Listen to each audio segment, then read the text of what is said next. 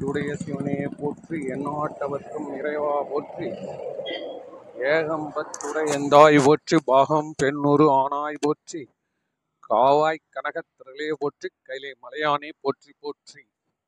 மெய் அன்பர்களுக்கு பணிவான வணக்கம். இன்னைக்கு ஒரு புதிய ஒரு கருத்து. அதை வந்து உங்ககிட்ட எல்லாம் பகிர்ந்துக்கணும்னு ஒரு ஆவல். இந்த கருத்து உங்க எல்லோரையும் ஒரு தட்டி எழுப்பக்கூடிய வல்லமை உடையதுன்றதுல எந்த சந்தேகமும் கிடையாது. இது எதை பற்றினா வாழ்வியல் பற்றி வாழ்க்கையில் நம்ம பக்தி பற்றியில் வாழ்க்கையில் கடைசியில் அது ப- பக்தியும் வருது. ஆனால் மெயினாக வந்து வாழ்க்கை தான். என்ன அப்படின்னா ஒரு திருக்குறள் வந்து ரொம்ப நாளாக ஒரு கான்ட்ரவர்ஷியல்ங்க ஒரு திருக்குறள் ரொம்ப நாளாகவே எல்லோரும் மனதிலேயும் ஒரு எதிர் புதிருமான ஒரு கருத்துக்களை சொல்லிட்டு வருது. அதுக்கு ரெண்டு விதமான அர்த்தங்களையும் மக்கள் சொல்லிட்டு தான் இருக்காங்க. புலவர்கள்லாம் சொல்லிட்டு இருக்காங்க. என்னது அப்படின்னா விதியை வெல்ல முடியுமா முடியாது. இவ்வளோதான் ஒரு இடத்துல திருவள்ளுவர் என்ன சொல்கிறார் தெரியுமோ? ஊழையும் உட்பட்கம் காண்பர். யார் கடுமையாக உழைக்கிறாங்களோ அவங்க விதியை வெல்லுவார்கள் அப்படின்னு சொல்கிறார் இன்னொரு பக்கம் என்ன சொல்றாருன்னா உள் வந்து தான் முந்துரும் அப்படின்றார். இதுக்கு எல்லாத்துக்கும் மேல இன்னொன்று ஒன்று என்ன சொல்றாருன்னா தெய்வத்தால் ஆகாது எனினும் முயற்சி தன் மெய்வருத்த கூலி தரும். இந்த திருக்குறள் தான் நான் இப்போ எடுத்து பேச விரும்புகிறேன் தெய்வத்தாலேயே ஆகாதான் சார். அதாவது ஆகாதுன்னா அதுக்கான வெற்றியோ பலனோ சித்தியோ தெய்வத்தாலேயே தர முடியாதபடி தெய்வத்துக்கே ஒரு சட்டம் வந்திருக்குது. இருக்குது. அந்த சட்டத்துப்படி கிடையாது. செய்யக்கூடாது. எப்படி திடீர்னு ஒரு இது, ஒரு பெரிய குற்றவாளியை வந்து டக்குன்னு ஜனாதிபதியோ இல்லை இவரோ வந்து டக்குன்னு ஒருத்தனை விடுவிச்சிட முடியுமா? அந்த மாதிரி லட்சம் பேர் இருக்கானே. இல்லையா?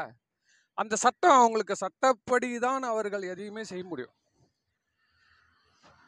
இல்லைன்னு சொன்னால் நாடே கிடையாது.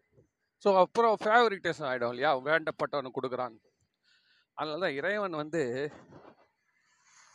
வேண்டுதல் வேண்டாமை இல்லாது அவனுக்கு வந்து எல்லாருமே சமம். எல்லாரும் சமம் நீதியை பொறுத்த வரைக்கும். புரியுதுங்களா? அதனால இப்போ தெய்வத்தாலே ஆகாதுன்றாரு. ஆனாலும் முயற்சி பண்ணியானா உனக்கு ஓரளவு கூலி கிடைக்கும்ன்றாரு. ஓரளவுன்றதே கூட அவர் எப்படி சொல்கிறாருன்னா உன்னுடைய உடம்பு எந்த அளவுக்கு உன்னுடைய மெய் எந்த அளவுக்கு கஷ்டப்படுதோ அது மெய் வந்து எந்த அளவுக்கு வருத்தப்படுகிறதோ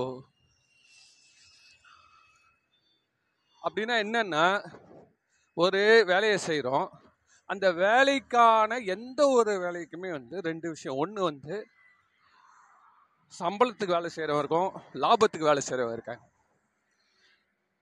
இப்போ இதில் வந்து அவங்க சொல்கிறது லாபத்துக்கு வேலை செய்கிற நீ ஒரு இடம் நினைக்கிற ஒரு லாபம் முடியணும்னு நினைக்கிற. முடிச்சோம்னா இப்போ ஒரு படிப்பு எடுத்துப்போமே. படித்து முடித்தோம்னா நமக்கு சிஏ சிஏ படித்து முடித்தா ஒரு லட்ச ரூபாய் சம்பளம். ஒன் லேக் சர்வ சாதாரணமாக சர்வ சாதாரணமாக அப்போ நமக்கு வந்து விதிப்படி நமக்கு அந்த ஒரு லட்சம் ரூபாய் சம்பளம்ன்றது பலன் கிடைக்கணும்னு நம்ம நினைக்கிறோம். ஆனால் விதிப்படி உனக்கு படிப்பு வராது. அந்த படிப்பினால் வரக்கூடிய பட்டங்கள் உனக்கு வராதுன்னு ஒரு விதி இருக்கு. அது சொல்கிறாங்கல்ல இவர் வந்து இந்த லைனில் போனால் நல்லாயிருக்கும் அந்த லைனில் போனால் நல்லா இருக்கும் ஏதோ ஒரு கணக்கு வச்சு சொல்கிறான்ல அதுதான் விதின்னு எடுத்துப்போமே. ஸோ அந்த விதி வந்து இவருக்கு வந்து இவரால் படித்து பாஸ் பண்ணவே முடியாது. படிக்கலாம் ஆனால் பாஸ் பண்ண முடியாது. இந்த மாதிரி இருக்கிறப்போ திருவள்ளுவர் வந்து என்ன சொல்றாருன்னா தெய்வத்தால் ஆகாது எனினும் முயற்சி தன் மெய்வருத்த கூலி தரும். நீ எவ்வளவு கஷ்டப்படுறியோ அந்த அளவுக்கு பலன் உண்டு அப்படின்னா சிஏ படிக்கிறவங்களாம் கஷ்டப்பட்டு தானே படிக்கிறாங்க. அப்ப விதி எப்படி இருந்தாலும் கஷ்டப்பட்டு படித்தால் நாம் பாஸ் பண்ணி விடலாம் அப்ப விதியை நம்ம ஏமாத்திடலாம். விதியை நான் வென்றுடலாம். அப்படிதானே அர்த்தம் ஆகுது அப்ப விதியை போட்ட கடவுள்னு ஒருத்தர் இருக்கான்ல விதிய அவன் அவ வந்து இப்ப டம்மி பீஸ் ஆயிடுறான். அவன் கம்முன்னு பார்த்துன்னு இருப்பான். நம்ம ஒரு கேள்வி கேட்கணும். அவன் ஏன்டா வேணான்னு சொன்னான்? அவன் ஏன் முடியாதுன்னு சொல்றான்? விதியில வந்து ஏன் முடியாதுன்னு சொன்னா அந்த கேள்வி யாருமே கேட்க மாட்டான். ஏன் முடியாதுன்னா? உன்னை கண்டா பிடிக்கலையா? உனக்கு மட்டும் படிப்பு கிடையாது. போ. அப்படின்னு உன்னை ரொம்ப கேவலமா இறைவன் இந்த வாட்டி ஏன் விதிங்க? அப்படின்னு நொந்துக்கிறோமே இதை வச்சது யார்? அப்படின்னா சித்தாந்தம் படிக்கணும். சைவ சித்தாந்தம் சொல்லும். நீயே தான் ஏற்படுத்திட்டடா அப்படின்னு. ஏற்படுத்தினோட விளைவுகள் வந்து உனக்கு அந்த சக்தி கிரகிக்கும் சக்தி கம்மியா பிறந்துட்ட தட் இஸ் அ ஃபேக்ட் ஆனா ஆனால் அப்படின்னா முதல்ல சொல்ல போயிடுச்சு அப்படி வேறு வழிகளில் முன்னேறலாமே தவிர அந்த வழி உனக்கு கிடையாது. அப்படின்றது விதி. திருவள்ளுவர் என்ன சொல்றாருன்னா எது முடியலன்னு சொன்னா கூட சரி அதுலயே முயற்சி பண்ணு. பண்ணால் உனக்கு கூலியாவது கிடைக்கும். படிப்பு பாஸ் பண்ணுறையோ இல்லையோ அந்த உழைப்புக்கு ஒரு பலன் உண்டு. என்ன பலன்? அந்த நாலேஜ் கேதர் ஆகுது இல்ல அதான் பலன். அது எந்த இடத்துல எப்படி உதவுன்றது தெரியாது. இதை போய் ஒருத்தர்கிட்ட நம்ம சொல்றோம் வச்சுக்க. என்ன சொல்லுவாரு? சரி அப்போ அந்த பலனாவது விதியிலிருந்து இறைவன் அலோ பண்ணிடுறாரா? ஒருத்தர் வியாபாரம் பண்றாரு சார். கொத்தவால் சாவடி அதாவது நம்ம கோயம்பேட்டில் போய் வியாபாரம் பண்றார். தக்காளி சரியான விலை போயிட்டு இருக்கிற நேரத்தில் வியாபாரம் பண்றாரு. பத்து மூட்டை வாங்கி பத்து மூட்டை விற்கிற நேரத்தில் விதிப்படி அவருக்கு லாபம் வரக்கூடாது. ஆனால் திருவள்ளுவர் என்ன சொல்றாரு? மெய் வருத்த கூலி தரும் நீ எவ்வளவு தூரம் கஷ்டப்படுறியா உடம்பு கஷ்டப்படுற அளவு கூலி வரைக்கும் மிச்சமாகும் அப்படின்னு சொல்றாரு. யாரையுமே ஆளு வச்சுக்காம இவரே அதை மூட்டை தூக்கி போட்டு இவரே பத்து மூட்டை விற்றாருன்னா அன்னைக்கு லாபம் எதுவுமே இல்லைன்னா கூட ஒரு சம்பளம்னு ஒன்று கொடுத்துருப்பாரு இல்லை அந்த சம்பளம் அவர் கிடைக்குது இல்லை இந்த பத்து மூட்டை தூக்கி போட்டு ஒரு ஆளை வச்சிருந்தாருன்னா அன்னைக்கு அவருக்கு ஐநூறுரூபா சம்பளம் கொடுக்கணும்னா அந்த ஐநூறுரூபா சம்பளத்தை இவரே செய்து விட்டதால் இவர் உடம்பு எந்த அளவு கஷ்டப்பட்டதோ அது அளவுக்கு ஒரு ஐநூறுரூபா வீட்டில் சும்மா உட்காந்துருந்தா அப்பா தக்காளி வியாபாரமே உனக்கு நடக்காது சும்மா இரு. அப்படின்னு சொன்னால் அன்றைக்கி அந்த ஐநூறுரூவா கிடச்சிருக்குமா? ஸோ நீ எந்த அளவுக்கு ஸ்ட்ரைவ் பண்ணுறியோ அந்த அளவுக்கு தான் கிடைக்குமே தவிர நீ எதிர்பார்த்த மாதிரி பத்து மூட்டை பத்து மூட்டை பத்தாயிரம் ரூபாய் வச்சுக்கு சார். இன்னைக்கு லாபம் மட்டுமே ஒரு மூவாயிரம் வந்திருக்கணும். அது வராது. இது வந்து டைரக்டா ஒரு மீனிங் எடுத்தோம்னா இதுதான் சிஏ படிக்கிறாரு. பாஸ் பண்ணியிருந்தா உனக்கு ஒரு லட்சம் சம்பளம். நீ இன்டர் தாண்டதே கஷ்டம். எங்கன்னா போய் கணக்கு எழுதுனீங்கன்னா உனக்கு ஒரு பத்தாயிரம் ரூபாய் இருபதாயிரம் ரூபாய் சம்பளம் வருது இல்லை சும்மா இருக்கிறதுக்கு அது மேல் இல்லை. இப்படிதான் வந்து பொருள். நம்ம கொல்லணும்னா இப்படிதான் கொல்லணும். அந்த இருபதாயிரம் ரூபாய் சம்பளத்துக்கு கூட அந்த ஆற்றலை இறைவன் எப்படி கொடுப்பான்? படிப்பு துறையே உனக்கு வரக்கூடாதுன்றான் அவன். விதிப்படி உனக்கு வச்சுட்டான். அப்புறம் எப்படி நீ போயிட்டு இது பண்ண? அப்ப கடவுளுடைய கொள்கைக்கு இது முரணா போதே? புரியுதுங்களா? ஒருத்தர் படிப்பே அவனுக்கு கிடையாது. அப்படின்னு விதி இருக்கிறப்போ அவன் என்ன பண்ணணும்? வேறு துறையில தான் போய் ஆகணும். வாகனங்கள் ஓட்டு இல்லை வந்து மற்ற சினிமா துறையில் நடி வேற ஏதாவது ஒன்று பண்ணு. ஆனால் நீ படிச்சு பெரிய பெரிய பட்டங்கள்லாம் வாங்குறதுன்றது உனக்கு கிடையாது. இதுதான் அதனுடைய முக்கியமான ஒரு வசனம். சரி இதை நம்ம எப்படி டீகோட் பண்றது? இதை நம்ம எப்படி புரிஞ்சுக்கிறது? இது சொல்றதே வந்து இறைவனுக்கே எதிர்ப்பா இருக்கு. ஆனா மனுஷன் சொல்லியிருந்தானா கண்டிப்பா ஏதோ ஒரு உண்மை இருக்கணும். அந்த உண்மை இருக்கிறதால தான் இத்தனை வருஷமா அது நின்றுட்டு இருக்குது. எந்த ஒரு உண்மையும் காலங்காலமாக நிற்கும். அந்த மாதிரி நிற்கிறது தான் நம்மளுடைய பாடல்கள். நம்மளுடைய பெரியவங்க எழுதி வைத்த புராணங்கள் பாடங்கள் பழமொழிகள். நீங்க பாருங்க பழமொழி எத்தனை ஜென்ரேஷன் நம்ம பார்த்துன்னு இருக்கோம். அப்- அப்படியே கரெக்டா வருது. அவன் என்ன சொல்றானோ அப்படியே வருது. ஐந்தில் விளையாது ஐம்பது விளையாது. அடி உதவுபார் அண்ணன் தம்பி உதவ மாட்டான். காலத்தே பயிர் செய் காற்றுள்ள போதே தூற்றுகள் எவ்வளோ பழமொழி அதெல்லாம் எப்போத்துக்குமே ஒத்து வருது இல்லை ஸோ இதில் வந்து பொய்யா சொல்லியிருந்த விஷயங்கள்லாம் நடுவில் கொஞ்ச நாள் இருந்து போயிட்டுருக்கும். ஆனால் அந்த மாதிரி திருக்குறள் போகவில்லை. அப்போ என்ன அர்த்தம்? அப்போ இது எப்படி நம்ம புரிஞ்சுக்கிறது அப்படின்னா இது எப்படி புரிந்து கொள்ளலாம் என்றால் மெய் என்றால் என்னன்றது ஃபஸ்ட்டு புரிஞ்சுக்கணும். மெய் அப்படின்றது வந்து மெய்ப்பொருள். மெய் அடியார்கள் மெய் அன்பர்கள்னு சொல்றோம்ல மெய்னா இந்த கடவுள் ஆகிய சிவம் நம் உள்ளே பேரறிவாக நம்மை நடத்தி கொண்டு இருக்கிறது பிரபஞ்சத்தையும் நடத்தி கொண்டு இருக்குது அண்டத்தில் உள்ளது பிண்டத்தில் இருக்குதுன்னு சித்தர்கள் எப்பயோ சொல்லிட்டு போயிட்டாங்க. அகம் பிரம்மாஸ்மி. இதெல்லாம் மகா வாக்கிய ஸ்டேட்மெண்ட்ஸ் இதெல்லாம் இருக்குது சமஸ்கிருதத்துல இருக்கு வேதத்துல. அப்போ எல்லாம் வந்து கிட்டத்தட்ட ஒரு உண்மையை சொல்கிறான் என்ன சொல்கிறான்னா ஏற்கனவே உள்ள அப்போ மெய்ப்பொருள் நம்ம எல்லாம் பொய் சார். இந்த உடம்பு இருக்கே பொய். அதுதான் எல்லாம் மெய் எழுத்துன்னு சொல்லி நிற்கிறோம் ஆனால் உண்மையிலேயே அது பொய் அது. மெய் அப்படின்னா இறைவன். அப்போ அந்த இறைவன் ஆகிய மெய் உணரும் அளவுக்கு நம்மளுடைய உழைப்பு இருக்கணும் சார். நம்ம எந்த அளவுக்கு முயற்சி பண்றோம் அப்படின்றது இறைவனுக்கு போய் சேரணும். எப்படி கேட்டிங்கன்னா ஒரு பள்ளிக்கூடத்தில் இருக்க ஒரு மாணவன் அவங்க மிக கடுமையாக இந்த பள்ளிக்கூடத்துடைய சுகாதாரத்துக்கும் சுற்றுப்புறத்துக்கும் உழைக்கிறான் வச்சுப்போமே முதல்ல கிளாஸ்ல இருக்கிறதெல்லாம் சுத்தமாக வச்சுக்கணும்னு நினைக்கிறான். போர்டு தொடச்சி வச்சிருவான். ஏதோ டேபிள் சுத்த ஏதோ ஒன்று பண்ணுறான் வச்சுக்கோங்க. அது அது யார் அவனுக்கு முதல்ல முதல் நாள் செய்கிறப்ப அவனுக்கு மட்டும்தான் தெரியும். அதுக்கப்புறம் பக்கத்தில் இருக்கவங்களுக்கு தெரியும். அதுக்கப்புறம் கொஞ்சம் ஒரு மாதம் வந்து டீச்சருக்கு தெரியும். பக்கத்து கிளாஸ் டீச்சர் தெரியும். ஒரு வருஷம் செஞ்சு வேற மற்றபடி கிளா எல்லாம் வ- இந்த பள்ளி வளாகத்தையும் அவன் வந்து தூய்மை வச்சுக்கிறான். இப்படி மிக கடுமையான உழைப்பை வந்து உயர்ந்துட்டே போகிறப்போ ஒரு நாள் பிரின்ஸிபாலுக்கு போய் தெரியும் அந்த நியூஸ் இந்த பையன் இந்த மாதிரி. அப்போ அந்த லெவலுக்கு வரணும்னா அவருடைய கவனத்துக்கு வரக்கூடிய முக்கியமான விஷயங்களில் இது வரணும். இல்லைன்னு சொன்னால் அவர் எல்லா விஷயத்தையுமே அவர் பார்த்துட்டு இருக்க முடியாது இல்லையா? ஒரு ஒரு மாணவனை என்ன பண்ணா ஒரு ஒரு மாணவன் ஷூ கரெக்டாக சுத்த வச்சு போட்டிருக்கானா அப்படி பார்க்க முடியாது இல்லையா? அவர் வந்து இயக்குபவர் சட்ட திட்டங்களை மேற்பார்வையிடுகிறார். அவருடைய கவனத்துக்கு உன்னுடைய உழைப்பு போகணும்னா எவ்வளவு நாள் மிக கடுமையாக உழைத்தால் பலன் வருதோ இல்லையோ சார் அது பாட்டு அவன் உழைக்கிறான்னா ஒரு நாள் அவர் கண்ணுக்கு போய் வரும். அந்த இறைவன் ஆகிய தலைவனுடைய பார்வைக்கு அந்த உழைப்பு வெளிப்படும். என்னங்க கதவுறீங்க அஹ், இறைவன் தான் எல்லாமே தெரிஞ்சு வச்சிருக்கானே? அவனுக்கு முதல் நாள்ல இருந்தே இது தெரியாதா? அவன் உள்ளே தானே இருக்கான் அப்படின்னு நீங்க சொல்றீங்க.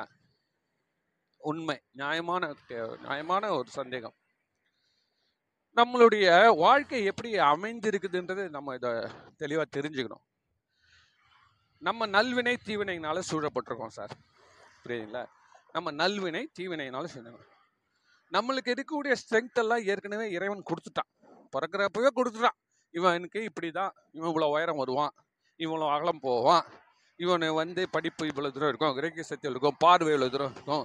இவனுடைய உடல் உறுப்புகள்லாம் இந்த அளவு இது எல்லாமே நம்மளுடைய ஜெனட்டிக்ஸில் அது எல்லாமே இருக்குது. அதுதான் நம்ம வந்து பூர்வ ஜென்ம பலன் சொல்கிறோம் அதில் கூடவே வந்து நெகட்டிவ் வச்சிருப்பான். ஃபுல்லாகவே பாசிட்டிவ் வச்சுருந்தானா இந்த உலகம் இயங்கிறதுக்கு தேவையே கிடையாது. இந்த உலகம் இயங்குறது இறைவன் எதை வச்சு இயக்குறான்னா இருவினையினால தான் இயக்குறான். நல்வினை தீவினைகளை ஊட்டி ஊட்டி. நல்வினை தீவினைகளை ரொம்ப சிம்பிள் சார் பாசிட்டிவ் நெகட்டிவ் இல்லாத ஏதாவது ஒரு பொருள் உண்டா உலகத்தில்? பாசிட்டிவ் நெகட்டிவ் இல்லை என்றால் ஆவைகள் எல்லாம் என்ன? ஒன்றை ஒன்றை ஈர்க்காது செயல்பாடு நடக்காது. அதனால் இந்த இறைவன் என்ன பண்ணுறான்னா இந்த நல்வினை தீவினைகளை வச்சு ஒவ்வொருத்தருக்கும் அனுப்பிச்சிடறான். ஃபிக்ஸ் பண்ணிட்டான். அதுதான் நம்மளுடைய விதி.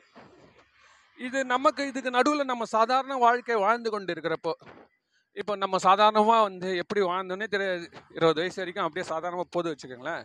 நம்மளுக்கு இயல்பாகவே உள்ள படிப்பு இயல்பாகவே உள்ள ஒரு வாழ்க்கை இயல்பாகவே உள்ள ஒரு குணாதிசயத்தோட வாழ்ந்துட்டு இருப்போம். திருமணமான அப்புறம் தான் நம்மளுக்கு வந்து இந்த சூட்சுமங்கள்லாம் நமக்கு வந்து அதிகமாக தேவைப்படுது. ஏன் அப்படின்னா உலகத்தில் நம்மளை மட்டும் இல்லாமல் நம்ம இன்னும் ரெண்டு பேரும் காப்பாற்ற வேண்டிய சூழ்நிலை இருக்கிறதால மிக கடுமையான ஒரு ஸ்ட்ராட்டஜி போட்டு போராடுற மனுஷன். அது அதனால தான் இந்த ஞானிகள்லாம் கல்யாணம் வேணான்ட்டா துறவிகள் எல்லாம். பாதி பிரச்சனையை சால்வ் பண்ணிடுறேன்டா உலகத்தில்.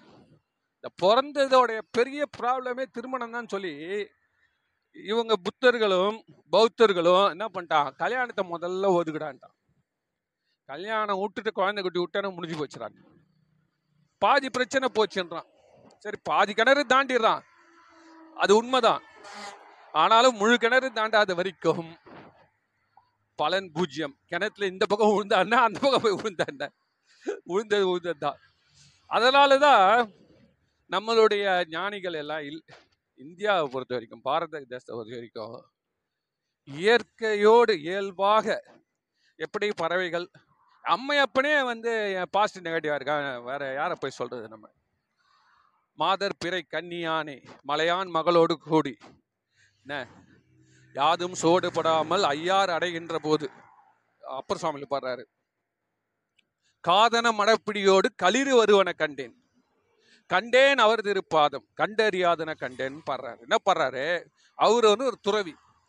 அவரு கைலாயம் எங்க போனோன்றாரு இமயமலையில் இருக்க கைலாயத்துக்கு போனோன்னா முடியாதுன்னு சொல்லி சுவாமி எந்த உனக்கு வயசாகி போச்சு? கைகாலெலாம் தேஞ்சு போச்சு. இவ்வளோ தூரம் நடந்து வந்துட்டு வான்னு சொல்லி திருவையாறுல குளத்துல மூழ்கி எழுப்புறாரு. இதை சுருக்கமாக சொல்கிறேன் அது ஒன்று எழுந்தோடனே அவருக்கு ஞானம் வருதுங்க. கைலாய காட்சினா என்ன? கைலாய காட்சினா என்ன? வெளிப்புறத்தில் இருக்கக்கூடிய இந்த மலைகள் இந்த பனி மூட்டம் அந்த கரடுமுண்டான பாதைகள் அதனால் இருக்கிற சோதனைகள் அது மட்டும் இல்லை சார். அதனுடைய பலனாக விளையக்கூடிய ஞானம். அந்த ஞானம் தான் கைலாய காட்சி அந்த ஞானம் என்ன சொல்லுதுன்னா இந்த உலகம் பாசிட்டிவ் நெகட்டிவால் நிறைந்தது. அதான் தத்ரூப் ஆண் பெண். இப்படி ஜோடி ஜோடியாக போகிறது பார்க்குறாரு அவருக்கு வந்து இறைவன் ஓட்டுறான். இப்படிதான்டா உலகம் இயக்குது இப்படிதான் உலகத்தை இயக்கிட்டு இருக்க அதனால நல்வினையும் நான் தான் அளந்து வச்சிருக்கேன். தீவினையும் நான் தான் அளந்து வச்சிருக்கேன். ஒவ்வொருத்தனுக்கும் அவன் அவனுக்கு ஏற்ற மாதிரி ஒருத்தனுக்கு காலுக்கு எட்டு சைஸ் ஏழு சைஸ் ஆறு பதினோரு சைஸ் கூட இருக்கு. கால். ஏன்டா இப்படி வச்சேன்னு இறைவனை போய் கேட்டா அது ஒரு பெரிய சப்ஜெக்ட் அதுக்கு பதில் இருக்கு. அதுக்கும் பதில் இருக்கு. அதெல்லாம் சைவ சித்தாந்தத்தில் பதில் இருக்கு. ரொம்ப டீப்பாக திங்க் பண்ணி போட்டிருக்காங்க. அது உள்ள வரல. ஆனாலும் ஒரு காரணத்தோட வச்சிருக்கான் வச்சுப்போமே ஒரு காரணத்தோட வச்சிருக்கான் இது எப்படி நீங்க சொல்லலாம் அப்படின்னு பார்த்தீங்கன்னா ஒரு தாய் தாம் பசங்களுக்கு விதவிதமா சோறு விட்றான் ஒரு பையனுக்கு சப்பாத்தி தான் பிடிக்கும். சப்பாத்தி செய்கிற அன்னைக்கு அவனுக்கு வந்து மட்டும் பூரியை கொடுத்துருவா. அப்படி இல்லையா அவனுக்கு மட்டும் தோசை வாத்து கொடுத்துருவா. இதெல்லாம் வந்து ஏன் இதுக்கெல்லாம் தாயை போய் கேட்டிருந்தா என்ன பண்றது அவ? பொழந்து தொலைச்சிட்டான் அந்த மாதிரி அப்படின்ட்டு போயிடுவா. ஏதோ வயிற்ற நிரப்புனா போதும். இறைவனை வந்து அதே மாதிரி செய்யும்பொழுது அதுக்கு அடிப்படையான காரணங்களையும் அவன் தெரிந்து வைத்துள்ளான். அது அப்புறம் வருவோம் இப்போ நம்ம பிரச்சனை என்னன்னா இந்த மாதிரி அழுந்து வச்சது தான் விதி. அப்போ முயற்சி தன் மெய் அது என்ன சொல்றாரு அவரு? தெய்வத்தால் ஆகாது எனினும் அப்படின்னா உனக்கு நல்ல வினை இவ்வளவுதான் வச்சிருக்கார். ஒரு ஒரு குடும்பத்துல சார் ரஜினிகாந்த் இருக்கார் அந்த குடும்பத்துல. அவங்க அண்ணனும் இருக்காரு. ஒரே தாயோட பசங்க தானே? இவரு எங்க லெவல்ல இருக்காரு? அவங்க அண்ணன் எங்க இருக்காரு? சமுதாய நோக்கில் நோக்குல சொல்றேன். தனிப்பட்ட மனித குணத்துக்குள்ள பேச வரல. இந்த சக்தி உள்ள இருந்து கொடுத்தவன் யார்? ஏன் அப்படி பாகுபாடு? அப்போ நீங்க நாளைக்கு அவங்க அண்ணன் நானும் வந்து தம்பி மாதிரியே நானும் நடிக்க வரேன். அவருக்கு என்னப்பா நூறு கோடி சம்பளம் கொடுக்குறீங்கன்னா எனக்கு ஒரு பத்து கோடியாவது கொடுங்கப்பா. நானும் அவருடைய அண்ணன் தானே. அதே மாதிரி ஜாடையில் தானே இருக்கேன்னு சொன்னா ஜனங்க ஒத்துப்பாங்களா? முடியுமா? அதுதான். அது அங்க- அங்கதான் வந்து தெய்வத்தால் ஆகாது. தெய்வத்தாலேயே கொடுக்க முடியாது அந்த ஸ்டேட்டஸ் என்னங்க அநியாயமா இருக்குது? ஒரே தாய் ஒரே தாய் எல்லாம் இருக்கு நானும் முயற்சி. அப்போ என்ன சொல்றாருன்னா முயற்சி தன் மெய் வருத்த கூலி தரும். அப்போ என்ன முயற்சி பண்ணா எப்படி கிடைக்கும்? அப்படின்றது. இப்போ நான் ஏற்கனவே சொன்ன இந்த கோயம்பேடு கதை தான். அவர் என்ன பண்றாரு? உழைக்கிறாரு உழைச்ச அளவு பலன் கிடைக்குது. என்ன பலன்? ஒரு லேபர் வச்சுக்காம அந்த பத்து மூட்டையை அவர் வியாபாரம் பண்றதால அந்த லேபருக்கான செலவு மிச்சமாவது இல்லை அதுதான் முயற்சி தன் மெய் வருத்த கூலி தரும். அப்படின்னு இருக்கிறது மட்டுமல்ல இது மட்டும் அது அதுக்காக திருக்குறள் எழுதல. அது எல்லாருக்கும் தானே தெரியும்? திருக்குறள் என்ன சொல்றது? எப்பா நீ வந்து இன்னைக்கு ஒரு டிரைவரை போட்டுன்னு போயிட்டு திருச்சியில் போயிட்டு நம்மளுடைய இப்போ ஒரு ப்ராப்பர்ட்டி ஒன்று அதை விற்று நல்ல பணம் ஆகிட்டு வான்னு ஒருத்தன் அனுப்புகிறான் வச்சுக்கோங்க போனால் அந்த வாங்குறவன் வேணான்ட்டு போயிட்டான் வச்சுக்கோ. ஒரு டிரைவர் போடுற வேலைக்கு நீ ஏன் வண்டி ஓட்டுன்னு போய் வந்தேன்னா அந்த டிரைவருக்கான சம்பளம் மிச்சமாச்சு இல்லை அன்னைக்கு அதான் உனக்கு மிச்சம்ன்றது எல்லாருக்கும் தெரியும். நம்ம எல்லாருக்கும் தெரியும்ல? அப்போ திருக்குறள் என்ன சொல்றாருன்னா தெய்வத்தால் ஆகாதெனினும் முயற்சி தன் மெய் வருத்த கோழி தரும். மெய் வந்து உள்ளே இருக்கக்கூடிய மெய். நான் மெய்யின்னு இந்த இடத்துல சொல்றது எதுன்னு கேட்டிங்கன்னா நம்ம உடம்பல்ல மெய் என்று நான் சொல்வது உள்ளே இருக்கக்கூடிய இறைவன். உள்ளே இருக்கக்கூடிய இறைவன் பார்க்குறான். இவன் என்னடா இவன் வந்து நம்ம இல்லைன்னு சொன்னோம் அதை எதிர்த்து இவன் வந்து இவ்வளோ போராடின்னு இருக்கானே அப்படின்னு பார்த்துன்னு இருக்கோம். பார்த்துன்னு இருக்கிறப்போ இந்த நல்வினைக்கும் தீவினைக்கும் நடுவில் மிகப்பெரிய ஒரு போட்டி நடக்கும் சார். எப்படி நல்வினைனா அவர் கொடுக்கப்பட்ட சக்தி. அந்த சக்தியை வச்சு நடக்கக்கூடியாத எடுத்து போராடுறார். எப்படி கேட்டிங்கன்னா நம்ம ம- இவர் இருக்காருல்ல அவர் பேர் என்ன? மார்கண்டேயர். மார்கண்டேயருக்கு பதினாறு வயசு தான் இறைவனே வச்சுட்டான் சார். நீ பதினாறாவது அன்னைக்கு பாஞ்சு வருஷத்தை விட்டுட்டு போ பதினாறாவது வருஷம் அப்படி சாமி கும்பிட்றாரு. இறைவனே பிடிச்சி தொங்குறாரு அப்படியே. அப்போ எப்படி அவர் மட்டும் விட்டுற முடியும்? இப்போ பதினாறுன்றது சட்டம் வச்சாச்சு. இன்னைக்கு ஒருத்தர் சா விபூதி இட்டுன்னு சாவரப்போ சங்கரா சங்கரான்னா விட்டுறானா அப்புறம் உலகத்தில் யாருமே சாக மாட்டானே? அப்புறம் எதுக்கு நீ வந்து அப்போ யமனை வந்து என் செய்தது யமன் செய்தது சரிதானே? அவனை எதுக்கு எட்டி வச்சாருன்றதுலாம் நம்ம சித்தாந்தத்தில் சைவத்தில் கேள்வி கேட்குறப்போ அதில் நிறைய பதில் ரொம்ப அழகாக சொல்லுவாங்க. இதே மாதிரி தான் வரும். அதையும் இதுவும் ஒன்று தான் சார். அது என்ன அப்படின்னு கேட்டிங்கன்னா இறைவனை நாம் பற்றற்று பற்ற வேண்டும். பற்றுக பற்றற்றான் பாதம். இதே திருக்குறள் தான் என்ன? பற்றினை விடத்துக்கு அந்த ப- பற்றினை விடுவதற்கு என்ன பண்ணணும்னா நம்ம இந்த உலகத்தில் இருக்கக்கூடிய இந்த நல்வினை தீவினைன்னு ரெண்டுமே நம்மளை பிடிச்சி வச்சிருக்குது சார். அதனால் நம்மளால் கடவுள் ஆக முடியல. கடவுள் நம்மளுக்குள்ள வித்தியாசம் என்னன்னா அவருக்கு இந்த சுயமாக இயங்குறாரு. நம்மெல்லாம் விதிப்படி இயங்குறோம். இப்போ நான் இது பேசுறதுன்றது என் விதி. கேட்கணுன்றது உங்கள் விதி. இந்த விதி மீட் ஆகுறதால தான் இந்த வேலை நடந்துன்னு இருக்கு. இப்போ இறை நிலையை நீங்களும் நானும் அடைஞ்சிட்டோம் வச்சுங்க நான் சொல்றதுக்கு முன்னாடி உங்களுக்கு எல்லாம் தெரியும். நான் சொல்றதுக்கு முன்னாடி உங்களுக்கு எல்லாம் தெரியும். நானும் சொல்ல வேண்டிய அவசியமே இல்லாத அளவில் பரிபூர்ணமாக அமைதியாக இருப்பேன். பெரிய பெரிய ஞானிகள் மாதிரி அப்படியே மௌன நிலையில் இருப்பேன். இதை நான் பேசி இதை ரெக்கார்ட் பண்ணி இது எல்லாருக்கும் அனுப்பணுன்றது என்னுடைய விதி. அது நல்வினை. அது நல்வினை. நீங்கள் கேட்கறதுன்றது உங்களோட நல்வினை. இதெல்லாம் நல்ல விதி. இப்போ தீய விதின்றது சொல்றது இருக்கு இல்லையா? அது தடுக்கும். இப்போ இப்போ நான் சொன்ன எக்ஸாம்பிள் மாதிரியே மார்க்கண்டேயர் என்ன பண்றாருன்னா இறைவனை நோக்கி தன்னுடைய உயிர் வாழணுன்றதே விட்டுட்டார் சார் அவரு. அவரு இறைவா இந்த உலகத்துல எனக்கு எதுவுமே சாஸ்வதம் இல்லைன்றது இப்போ ரொம்ப நல்லா தெரிஞ்சிடுச்சு. அதனால உன்னை விட்டு ஒரு வினாடியும் நான் போக மாட்டேன் என்று இறைவனை பற்றுகிறார். இந்த பற்றுகிற பொழுது அவர் உள்ளே நடக்கக்கூடியது ஒரு விஷயம் என்ன நடக்குதுன்னா மெய்யை பற்றுகிறார். மெய் வருத்த கூலி தரும். அவர் மெய்யை வருத்தபடி இறைவனை சாருகிற பொழுது சாரும் பொழுது இறைவனே உணர்கிறான். இவன் வந்து சும்மா நம்ம கிட்ட வந்துல்ல. நல்வினை தீவினையை கடந்து விட்டான். அது என்ன லெவல்ல வரும்னா உ- எந்த ஒரு பிரதிபலனுக்காக இறைவனை வணங்கும் பொழுது அது வராது.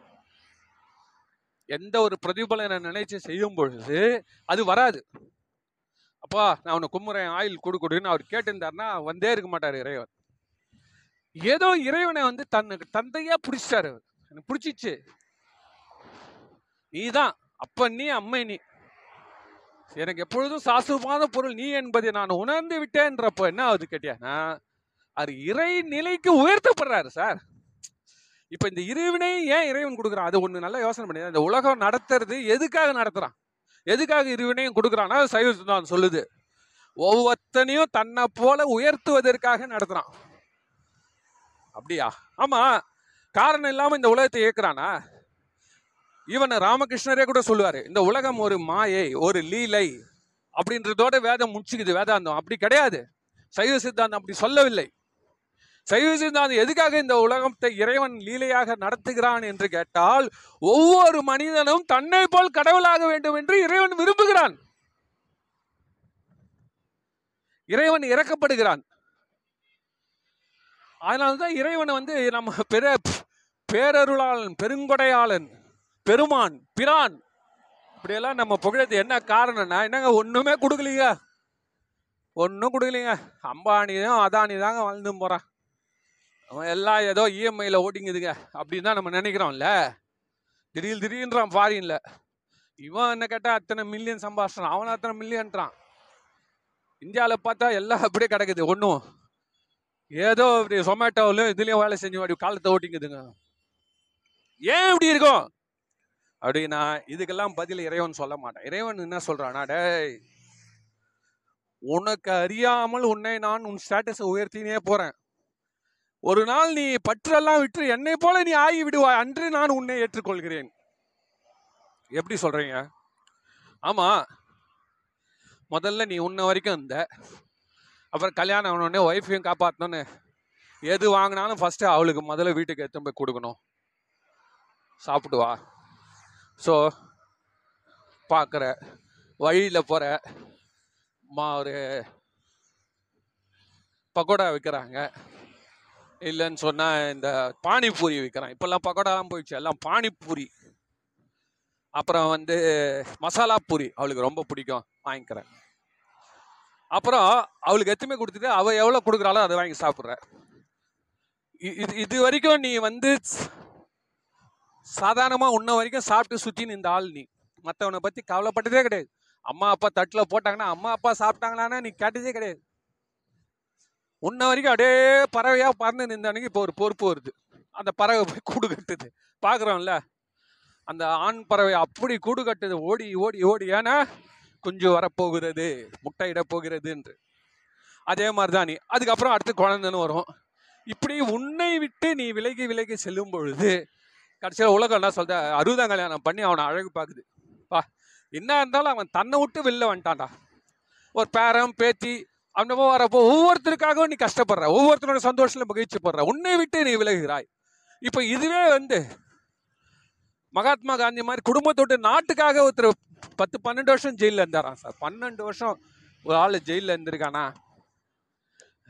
நினச்சி பார்க்கணும்ல அவன் வாழ்க்கையில். அது வந்து அந்த அன்பு நிலையில் அவங்க உயர்றப்போ அந்த மெய் மெய் ஃபீல் பண்ணுது. டே டே டே டே நமக்கு உள்ள ஒருத்தன் வந்துட்டான்டா. நம்ம ஒரு ஆள் தான் உட்கார சீட் அது. அந்த ஒரு ஆள் சீட்டில் வந்து கடவுளுக்கு மேலே ஏறி நம்ம உட்காந்துக்கிறோம் மடி மேலே. சோமாஸ்கந்தர் மாதிரி.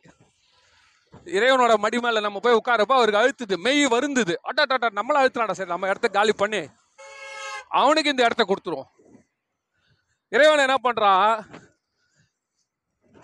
சிவமாக்கி என ஆண்ட. திருவாசகத்தில் வரும். முக்தி நெறி அறியாத மூர்க்கரோடு முயல்வேனே. பக்தி நெறி அறிவித்து பழவினைகள் பார்வனம் சித்தமலம் அறிவித்து சிவமாக்கி எனையாண்ட ஆண்ட. அத்தன் எனக்கு அருளியவார் ஆறு பெறுவார் அச்சோ. இறைவன் என்ன பண்றாருன்னா நீ நானும் ஒன்றுடான்ட்டார் ஸோ இந்த ஸ்டேஜுக்கு போகிறோம் ஸோ இந்த ஸ்டேஜ் உயருது இல்லை. சார் ஒவ்வொரு முயற்சிக்கு பின்னாடியும் பலன் என்னன்னா அதோடைய ரிசல்ட் இல்லை. அந்த முயற்சியே ஒரு பலன். அந்த என்ன பலன்னா உங்களை கொஞ்சம் லிஃப்ட் பண்ணி விடுது சார் நான் சொல்கிறது உங்களுக்கு எவ்வளோ பேருக்கு புரியுதுன்றது எனக்கு தெரியல. இருந்தாலும் ஒரு நாட்டு பொறுமையாக சொல்கிறேன் அதாவது ஒவ்வொரு முயற்சியும் நம்ம பண்ணும் பொழுது அதை தடுக்கிறது யாருன்னா நமக்குள்ளே இருக்கக்கூடிய தீவினைகள் நமக்கு உள்ள இருக்கக்கூடிய கெட்ட எண்ணங்கள் நமக்குள்ள இருக்கக்கூடிய சக்தி இன்மை ஞானம் இன்மை திறமை இன்மையெல்லாம் ஏற்கனவே லிமிட்டடாக இருக்குது. எல்லாரும் டெண்டுல்கர் ஆடி எல்லாரும் தோனி ஆயிட முடியுமா? நானும் பேட்டை பிடிச்சேன் இன்னிலேருந்து முயற்சி தன் மெய்வரத்தை கூலி தரம்னு சொல்லிட்டாருண்ணா இருந்தாலும் இப்போ நான் சொல்கிறபடி பத்து மூட்டை கோ கோயம்பேடு எடுத்துமே போட்டு விற்கிறார் சார். அன்னைக்கு அவர் லாபம் கிடையாது. இருந்தாலும் அவர் உழைச்சிருக்காரு. உழைத்ததால் என்ன நடக்குதுன்னா அவர் மனசுக்குள்ளார நிச்சயமாக ஒரு ஞானம் வந்திருக்குது. என்ன வந்திருக்குன்னா முயற்சி பண்ண பலன் கிடைக்கல. அதனால் என்ன நடக்குது? ஒரு ஃப்ரிக்ஷன் உண்டாகுது. நல்வினைக்கும் தீவினைக்கும் நடுவில் ஒரு பெரிய ஒரு போட்டி நடக்குது. உராய்வு நடக்குது சார் உள்ளுக்குள்ளார. தவம் சார் தவம் தவம். ஒரு ஒரு முயற்சியும் தவம். தவம்னா என்ன? தவம்னா என்ன சார்? நம்மளோட புராணங்களை ரொம்ப அழகாக சொல்லியிருப்பான். தவம்னா என்னன்னா நீ எந்த அளவுக்கு மனதை அடக்கி இந்த ஐம்புலன்களை அடக்கி ஒரு முயற்சி பண்றப்போ ஃபர்ஸ்ட் ஜூனியர் கடவுள் தான் வருவார். உண்மை அது. ஃபர்ஸ்ட் யார் வருவார்? எடுத்த உடனே பிரம்மா வருவார். பிரம்மா வந்த உடனே ஏன்னா ஃபர்ஸ்ட் லெவலில் பிரம்மாவுக்கு இருக்கக்கூடிய சக்தி பலன் வந்து ஒரு உலகத்தில் ஒரு லெவலில் இருக்கு வச்சுக்கோங்களேன். அதாவது மந்திரி மாதிரி நினச்சிப்போம். நம்ம ஒரு போராட்டம் நடந்தால் யார் முதல்ல மந்திரி வராது. அடுத்த போராட்டம். இன்னும் நீ வந்து உண்ணாவிரதத்தில் இருக்க. உயிர் போக போகுது அப்படின்னோடனே வேற வழியில்லாம துணை முதலமைச்சர் வருவார். அவர் வந்து சமாதானம் பேசுவார். அதுவும் முடியாது. மகாத்மா காந்திக்கெல்லாம் அப்படிதான். அவருக்கு அவர் உண்ணாவிரதம் இருக்கிறாருன்னா பத்து நாள் இருபது நாள் நாற்பது நாள் ஆகும். கடைசியில் அந்த பிரிட்டிஷ்காரன் அவன் வருவான். கடைசியில் மவுண்ட் பேட்னே வருவார். வந்து கடைசியில் இதுதாங்க நிலைமைன்னு ஒத்துன்னு போவாங்க எல்லாம் அவர் சொல்கிறது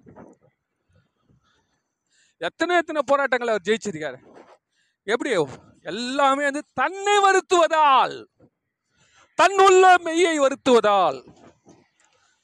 வேற யாரையும் அவர் போய் வெளியில ஆளுங்கள்லாம் ப்ரெஷர் கொடுக்கலையே? அவர் ப்ரெஷர் கொடுத்தது தன்னுள்ள உள்ள மெய் வருத்த கூலி தரும். அந்த மெய்யை வருத்தினாரு கூலியாக வெற்றி வந்தது. எப்போ வரும்னு சொல்ல முடியாது. எப்படின்னா உன்னோட லெவல் ஏற. முதல்ல சொன்ன பிரம்மா வருவார். பிரம்மா வந்தோடனே இப்போ சூரபத்மா கஜா பிரம்மா வந்து சொல்ல நீ ஏன் வந்தேன்னு கேட்பான் நான் வந்து மக சிவபெருமானை நோக்கி தவன் இருக்கேன். நீங்கள் வர இல்லைங்க அவர் தாங்க அமிச்சார். இல்லை இல்லை எனக்கு அதெல்லாம் முடியாது அவரே வரும் அடுத்து மகாவிஷ்ணு வருவார். பத்தாயிரம் வருஷம் தவம் இருப்பான் சார். ஒரு ஐயாயிரம் வருஷம் ஆன உடனே பிரம்மா வர வச்சுக்க. ஏழாயிரம் வருஷம் ஆன உடனே மகாவிஷ்ணு வந்து போதும் விட்டுருப்பா ரொம்ப தவம் செய்கிற இதனால வந்து அகில லோகமே அப்படியே வந்து தவாக்கினி பெருகுது. என்னத்துக்கு இவ்வளோ பெரிய என்ன பண்ண போற? விடு வாழ்க்கையில். சொல்லு. எல்லாம் நல்லவனா இருந்து வாழ்ந்துருப்போ எதுக்கு ரொம்ப ஓவரா இதெல்லாம் பண்ணிக்கிறேன்னு? எவ்வளோ ஆர்டர் ஆ முடியாது முடியாது. சிவபெருமான் வரணும். பத்தாயிரம் வருஷம் சிவபெருமான் வரார் சிவபெருமான் வந்த வரைக்கும் அப்போ என்ன ஆகுது? நான் சிவபெருமான் ஏன் வராரு உன்னுடைய ஸ்டேஜ் ஏறுது சார் உன் ஸ்டேஜ் உன் உள்ள இருக்கக்கூடிய அனுபவங்கள். அதுதான் மெய் வருத்த கொள் உன் இருக்கக்கூடிய நாலேஜ் கேதர் ஆகுது. இப்போ அதனால நம்ம இப் நம்ம இப்படி எடுத்துக்கணும். ஸோ நம்ம எந்த அளவுக்கு முயற்சி பண்ணுறோமோ அந்த அளவுக்கு நம்மளுடைய ஆன்மா படிநிலையில் இறைவனை நோக்கி செல்ல உயரும். எப்போன்னா அந்த முயற்சி நம்பர் ஒன் நல்ல எண்ணங்களால் சூழப்பட்டிருக்கணும். ஒருத்தனை அழிக்கணும்னு தேவை செய்யக்கூடாது. நல்ல எண்ணங்களால் சூழப்பட்டிருக்கணும். எல்லோருக்கும் நன்மை தரக்கூடியதாக இருக்கணும். கடவுள் மாதிரி தான் சார். நீ கோயிங் டு பிகம் ஏ காடு அப்போ நீ போய் இவன் ஐஞ்சுனதுக்காக இதை செய்கிறேன்னு சொன்னா நான் மற்றவங்களாம் அடைக்க ஆளணும். நான் கலெக்டர் ஆகிட்டு மற்றவங்க எல்லாரும் காலையில் ஒன்பதே முக்காக்கெல்லாம் வர வைக்கணும். போய் நாலு பேரை சஸ்பெண்ட் பண்ணணும். பத்து பேர் திட்டணும். ஏதோ நூறு ஆயிரம் பேருக்கு ட்ரான்ஸ்ஃபர் போட்டு நடு நடுங்க வைக்கணும்னு. இப்படி இதுக்காக ஒருத்தன் கலெக்டர் ஆவான். கலெக்டர் என்பதுதான் அவன் பீரியடில் வேலை செய்கிறவங்கலாம் அவனை தெய்வமாக கும்பிடுவாங்க. மறக்க மாட்டாங்க. அந்த பவர் இருக்குல்ல அந்த பவர் வந்து மனிதர்களுடைய மூலாதாரத்தை ஆட்டி பார்க்குற அளவில் அந்த கலெக்டர் ஐஏஎஸ் கலெக்டருக்கு பவர் அந்த குடும்பங்களில் அவ்வளோ பேரும் நன்றி சொல்லும். வாழ்த்தும். ஸோ அந்த ரெண்டு வருஷத்தில் அவங்க அந்த இருக்கிறதுல நல்ல பேர் எடுத்துகிட்டு போயிடுவாங்க. இந்த வாய்ப்பு எந்த துறையிலும் கிடைக்காது. இது அந்த ஊர் மக்களுக்கே கிடைக்கும் சார் இப்போ அந்த ஊரில் இருக்க கலெக்டர் ஆகிறோம் ஐஏஎஸ் ஆகிறோம் அப்படின்னா அந்த ஊர் கலெக்டருக்கு மக்கள் என்ன சொல்கிறானோ அது கவர்மெண்ட்டுக்கு போய் சேர்ந்து புரியறதுக்கு பல காலம் ஆகும். இதை கலெக்டர் நேராக வந்தார் வச்சு அவர் புரிஞ்சுப்பார். புரிஞ்சிட்டு இனிமேல் வந்து முதியோர்கள் எல்லாம் கலெக்டர் ஆஃபீஸை வந்து கம்ப்ளைண்ட் கொடுக்குவானா? நான் ஒரு ஆள் வைக்கிறேன். அவன் வந்து வாங்கிட்டு போவான். இந்த சின்ன விஷயம்தான். ஸோ இது மாதிரி நிறைய விஷயங்கள் நிறைய கலெக்டர் பண்ணுறாங்க ஸோ நம்ம செய்யக்கூடிய முயற்சி பலன் ரெண்டாவது பலனை கருதி செய்யக்கூடாது. அப்போ எதை கருதி செய்யணுன்றால் முயற்சி செய்ய வேண்டும் என்று முயல வேண்டும். ஏனென்றால் ஒவ்வொரு முயற்சியும் நல்ல நோக்கத்தின் அடிப்படையில் செய்யும் பொழுது அது மனிதனை தவ வாழ்க்கையில் செலுத்தி அவங்கள வந்து உள்ளுக்குள்ளார உயர்த்துகிறது. அதனால எந்த ஒரு முயற்சியும் விடக்கூடாது. உனக்கு முயற்சி அவன் பார் உனக்கு வராது நான் சொன்னா சரிப்பா வராதுப்பா. நான் ஒத்துக்கிறேன்ப்பா சார் இங்க நிக்காதீங்க சார். ஒருத்தர் சொல்லிட்டு போவான். சும்மானாலும் அங்கெல்லாம் ஒரே டிராஃபிக் ஜாமா அப்படியே திரும்பி போயிடுங்கணும் முடியாது. நான் என்ன நினைக்கிறேனோ நான் என்ன செய்வேனோ நான் செய்வேன். எனக்கு பலனை பற்றிலாம் ரெண்டாவது எல்லா விஷயத்திலும் நான் தலையிடுவேன். எல்லாத்துலையும் முயற்சி பண்ணுவேன். எல்லா அறிவும் நான் பெற்றுக்கொள்வேன். இதுதான் வந்து விவேகானந்தர் சொல்றாரு. உங்ககிட்ட எல்லா சக்தியும் இருக்குடா பாவிகளா. நீ நினைக்கிற இல்லைன்னு. எல்லா விதமான சோம்பேறி அவர் சொல்லிட்டாரு சோம்பேறி மட்டும் கடவுள்கிட்ட போக முடியாது. தன் மீது நம்பிக்கை இல்லாதவன் கிடையாது தன் மீதுனா என்ன? தான் உள்ள இருக்கக்கூடிய சிவம் மெய் மீது நம்பிக்கை இருக்கணும். என்னன்னா மெய் பார்த்து கொண்டு இருக்கிறது.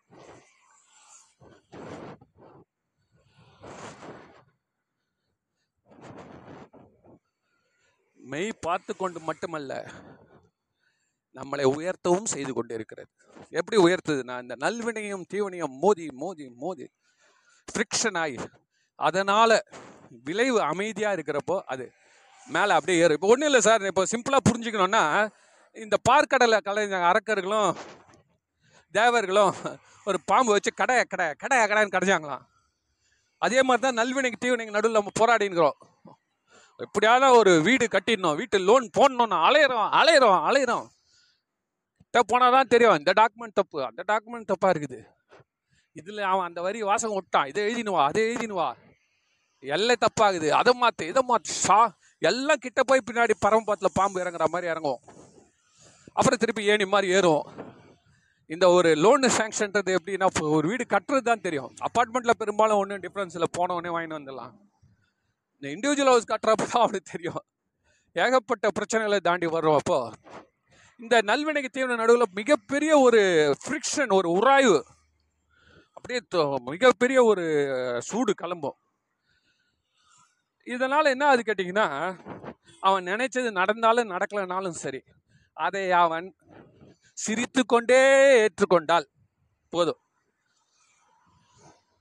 இறைவன் என்ன பண்ணுறான்னா உள்ளே இருந்து அப்படியே கிளம்பி வெளில வந்துடுறான். முக்கியமான பாயிண்ட் கவனிங்க. முயற்சி தன் மெய் வருத்த கொளி தரும். மெய்ய போய் எப்போ அது வருந்த கொளி தரும்னா நல்வினையும் தீவினையும் ஒன்று ஒன்று ஜெயிக்க முடியாத அளவில் சமமாக நிற்கணும் சார். அதுதான் இருவினை ஒப்புண்ணுவாங்க ஆ நான் ஜெயிச்சிட்டேன்னு குதிக்கவும் கூடாது. நான் தோத்துட்டேன்னு அழகவும் கூடாது. அவனுக்கு தேவை ஒன்றே ஒன்று என் முயற்சி நான் பார்த்துட்டு போயினே இருக்கிறேன். எனக்கு வேற எதுவுமே தெரியாது. நீங்கள் சொன்னால் கூட பாராட்டினா கூட என் காதில் விழாது. அப்பா நீ சிஏ பாஸ் பண்ணிட்ட. ஐயா நீ ஐஏஎஸ் பாஸ் பண்ண. இல்லை தெரியாதுங்க. அடுத்து நான் இன்னொரு எக்ஸாம் பாஸ் பண்ணணும். என்ன பாஸ் பண்ண? அடுத்து நான் போகிறேன் யூஎன் லெவலில் போகிறேன் ஐநா லெவலில் போகிறேன் ஏதாவது ஒன்று நான் வந்து முயற்சி தான் எனக்கு தேவை. ஏன் அப்படின்னு கேட்டால் மக்களுடைய பிறர் நன்மைக்காக நான் வந்து என்னுடைய உழைப்பை முயற்சியை நிறுத்தக்கூடாது. இது எப்படி ஆச்சு கேட்டிங்கன்னா இந்த அரக்கர்களும் தேவர்களும் போட்டு கடைஞ்சாங்கல்ல? முதல்ல என்ன வந்து தெரியுமா? ஆழகால விஷம் தான் வந்தது. ஆழகால விஷம். ஏன் அது என்ன விஷம்னு கேட்டிங்கன்னா நான்ற இருமாப்பு. இப்போ நம்மளுக்கு கூட முயற்சி பண்ண உடனே என்ன ஒரு கர்வம் டேய் நான் போய் எப்படியெல்லாம் பேசி மடக்கி அந்த கல்யாணத்தை முடிச்சு வச்சேன் தெரியுமா? நான் போய் முடிச்சு அந்த பிளாட் வாங்கி வச்சு தெரியுமா? நான் பேசி அந்த பையனுக்கு சீட்டு வாங்கி கொடுத்தேன் தெரியுமா? நான் பேசி அவனுக்கு ப்ரொமோஷன் வாங்கி கொடுத்தேன் தெரியும்? இதெல்லாம் ஆணவம். தோத்த வச்சுக்கோங்களேன். இந்த உலகமே ஃப்ராடு கரப்ஷன் அநீதி. இனவெறி மதவெறி மொழி வெறி இப்படி தான் உலகம் இருக்குதுங்க. அப்படின்னு அடுத்தது அதை தனக்குள்ளேயே வந்து இந்த ஆணவம்ன்றது ஒன்று தலை தூக்கும் ஒன்று ஆணவமாக போகும் இல்லைன்னா அது இன்ஃபீரியாரிட்டி காம்ப்ளெக்ஸாக போகும். இந்த ரெண்டும் இல்லாமல் யார் சமமாக நிற்கிறாங்களோ அதை எடுத்து போட்டியானா அமுதம் கடைசியில் தோன்றுது. எப்படி வந்து கடல்லேருந்து தோன்ற கடைசியில் சிவபெருமானுக்கிட்ட தான் அந்த ஆணவத்தை கொண்டு போய் வச்சிடுறானுங்க. விஷத்தை எங்கே கொண்டு போய் வைக்கிறான்? சிவபெருமான் திருவடியில் வச்சிடறான். பா எந்த கிடையாது. இதோடைய புகழ் பழி எல்லாமே உனக்கு தான் சேர்ந்தோம்பா நாங்கள் ஏதோ குழந்தைங்க தெரியாமல் இந்த முயற்சியில் இறங்கிட்டோம். நீ பார்த்துக்கோன்னு வச்ச உடனே அப்புறம் அமிர்தத்தை அங்கேருந்து கொடுக்குறாரு எல்லாருக்கும். இறைவன் எழுப்புறாரு அலோ பண்ணுறாரு அதே மாதிரி தான் இதுவும். முயற்சி எல்லோ நல்ல விஷயத்துக்காகவும் நல்ல எண்ணங்களை கொண்டு முயற்சி செய்து அதன் பலாபலனை இறைவனிடம் ஒப்படைத்து விட்டு நாம் மேலும் மேலும் சமமா இருக்கும் பொழுது சமநிலையை நம்ம மெயின்டைன் பண்றோம் அப்போ இறைநிலையை நம்ம போயிட்டோம் இறைவன் மேலே சீட்டு அழுத்துது சார் நீ மேலே ஏந்துக்கிற. கொஞ்சம் கொஞ்சமாக கொஞ்சம் கொஞ்சமாக ஃப்ளைட்டு ஹெலிகாப்டர் மேலே போகிற மாதிரி மேலே போகிற போய் கைலாசத்தில் போயிட்டு கேதார்நாத்தில் போனவொடனே சுவாமி பார்க்குறேன் என்ன இன்னொருத்தன் நம்ம இடத்துக்கு வந்துட்டான்னு. சரி நீ உட்கார்றா. நீ உட்கார்றான்ட்டு போகிறா சார் முருகப்பெருமானை எப்படி தோன்றாரு? முருகப்பெருமானை எடுத்து தான் மடிமலையில் உட்கார வச்சுக்கிறாரு. சண்டிகேஸ்வரர் எப்படி வராரு? நம்ம கூட பிறந்து வளர்ந்தவர் சார் சண்டிகாசரர். மாடு மேய்ச்சிருந்தவர் சார் அவரை வந்து இறைவன் என்ன சொல்றான்? நீ எனக்கு எல்லாமே. சண்டிகேஸ்வரர்னா என் தலைவன் நீ. என்னோட படைத்தலைவன்ற மாதிரி எனக்கு ரைட் ஹேண்டு நீடான்னு உட்கார வைக்கிறாரு. இந்த மாதிரி அறுபத்தி மூணு நாயன்மாரில் நிறைய வரலாறு இறைவன் மேலே கொண்டு போய் வச்சிடுறான். சார் என்ன சார்? ஏதோ திருக்குறள்ல ஆரம்பிச்சீங்க. கடைசியில் சைவத்தில் எட்டாவது விட்டுச்சிங்க அப்படின்றீங்களா நான் சொல்றது எல்லாமே வந்து எல்லா உண்மையும் ஒரு பொருளை தான் சொல்லும் நான் முதல்ல சொன்னேன்.